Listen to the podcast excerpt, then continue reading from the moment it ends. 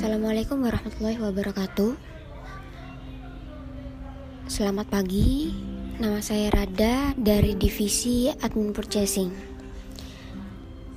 Jadi, Rada mau sharing tentang buku The Hard Head dari John Garden yang tentang 21 cara menjadi rekam tim yang hebat.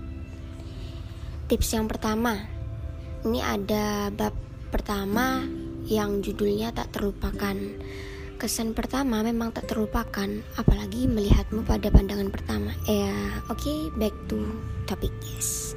Jadi buku ini sang pengarang buku bercerita bahwasannya sebelum dia menjadi pelajar dia digembleng saat belajar jadi bekerja keras, mengatasi kegagalan, penolakan, keraguan, ketakutan, tapi ia tetap berjuang mewujudkan impiannya. So, jangan dikira mewujudkan impian itu instan. Bahkan, mie instan pun aturannya masih perlu dimasak. Jadi, nikmati saja prosesnya. Maju terus pantang mundur selama mampu, kenapa tidak? Dan mengenali setiap anggota tim. Gini, gengs tiap-tiap manusia itu mempunyai karakteristik yang berbeda-beda.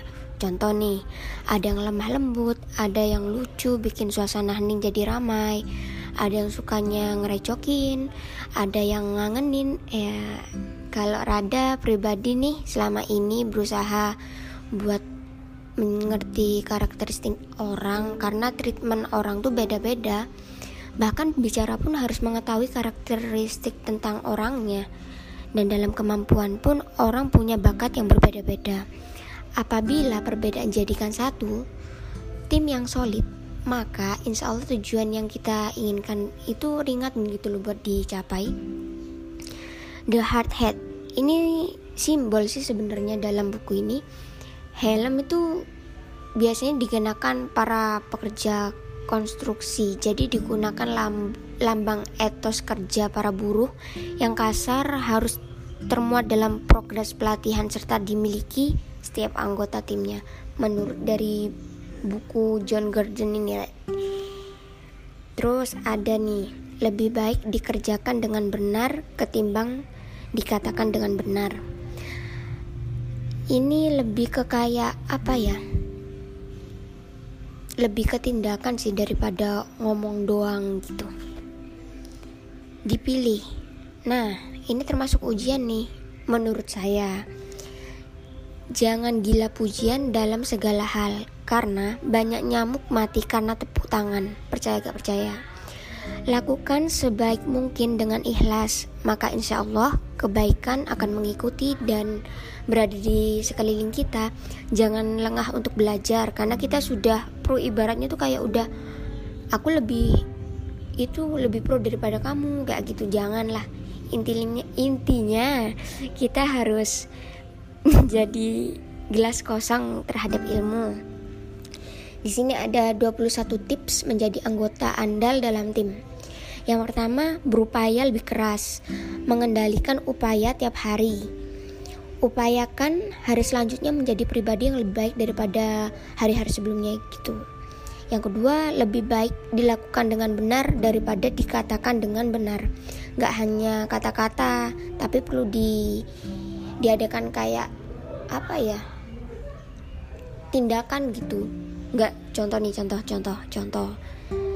Aku sayang kamu. Lah cuma sayang kan sebatas ngomong bisa gombal bisa tapi kan juga butuh apa ya butuh effort juga gitu guys. Selalu rendah hati dan pantang menyerah. Lebih apa ya sama kayak tadi kayak gelas kosong gitu. Gak pernah sombong kalau ada ilmu baru tetap diterima. Mau jadi kepribadian yang lebih baik lagi kepribadian yang lebih baik lagi kayak gitu. Meraih keunggulan fokus meningkatkan kemampuan tiap harinya. Menularkan energi positif.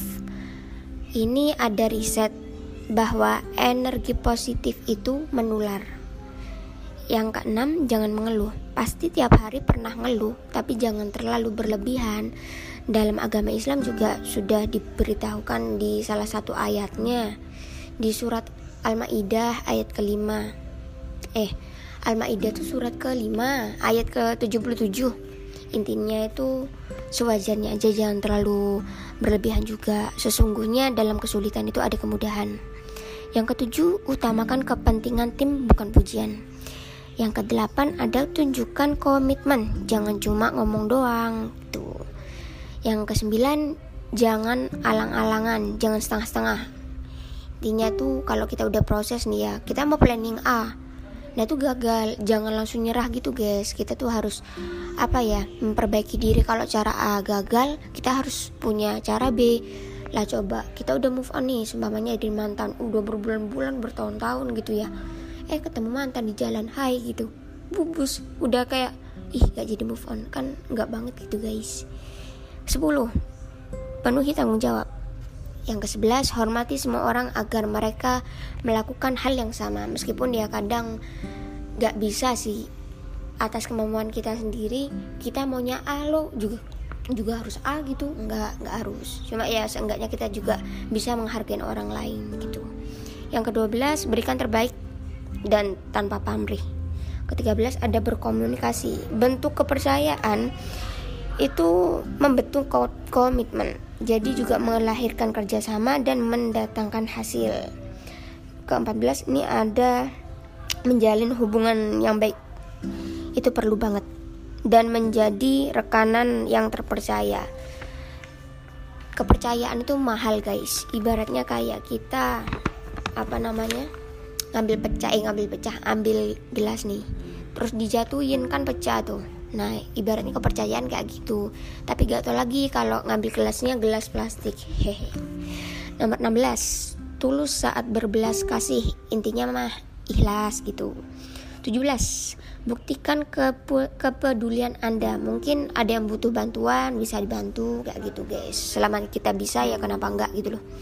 Ke-18 ada menjadi teman yang setia. Tim yang setia lebih berharga daripada permata dan lebih bernilai ketimbang emas. Ke-19 ada sayangi tim Anda. Perlu diketahui strategi eh kasih sayang merupakan prinsip kemampuan yang paling penting dan menggali strategi untuk memperkuat ikatan tim. Ke nomor 20 nih, tipsnya rela berkorban. Perlu nih mengorbankan hasrat pribadi demi memenuhi kebutuhan tim. Jangan ibaratnya jangan egois juga. Kalau ada perlu bantuan atau apa kan juga kita bisa ngebantuin gitu guys. Namanya juga tim kan? Yang terakhir nih ada jadilah pembawa perubahan positif. Meskipun terkadang perubahan itu jarang diterima baik-baik oleh lingkungan sekitar seperti itu. Mungkin sharing segitu dulu guys. Mungkin ada yang mau ditanyakan bisa ditanyakan. Begitu oke sekian. Wassalamualaikum. Eh sebelum sebelum sebelumnya sebelumnya gini guys. Kalau ada salah intinya minta maaf ya apabila ada perkataan yang menyinggung atau bagaimana. Tapi itu emang nggak ada niatan ya apa ya emang dari hati ngomongnya. Dari mulut maksudnya sebelumnya dari hati gitu guys. Oke. Sekian. Wassalamualaikum warahmatullahi wabarakatuh